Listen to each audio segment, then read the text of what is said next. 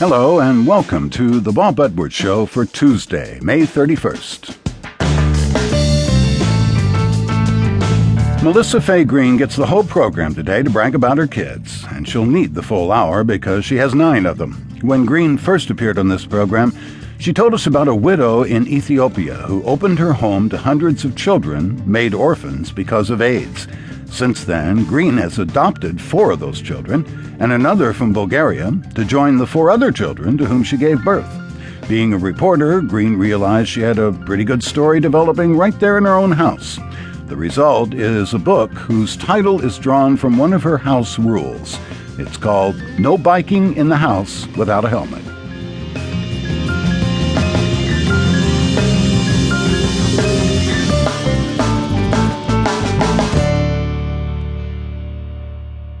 The last time you were here, you were in the process of adopting two sons from Ethiopia, and you had never met them, but one of your older children, Lee, uh, had been working at the orphanage and called asking if um, if you all could adopt brothers. And you said your younger children thought that was unfair. They had been asking for a pet ferret for years, but now two brothers were okay. I had actually met the two boys. They lived in the foster home that I was writing about for the book, There Is No Me Without You. And that's the last time I visited you.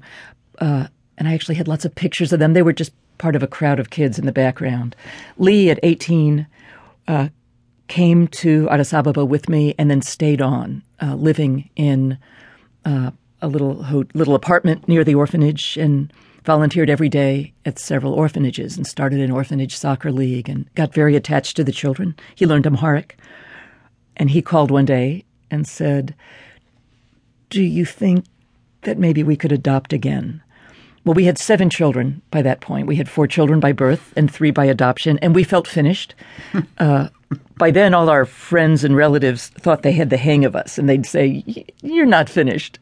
And we'd say, "We are. No, we're fin-." They said, "No, you're not finished." But we were. We felt finished. Seven was a great number.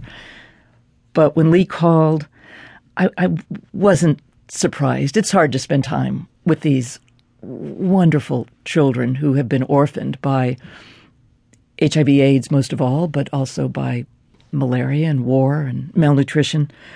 So I said, "Well, who are you thinking about?"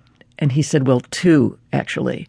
Uh, my husband, Don Samuel, a criminal defense attorney, was watching me. He caught wind of what was being discussed, and he was watching me to see what was the name and gender of our new child. And when I held up two fingers, he just burst out laughing.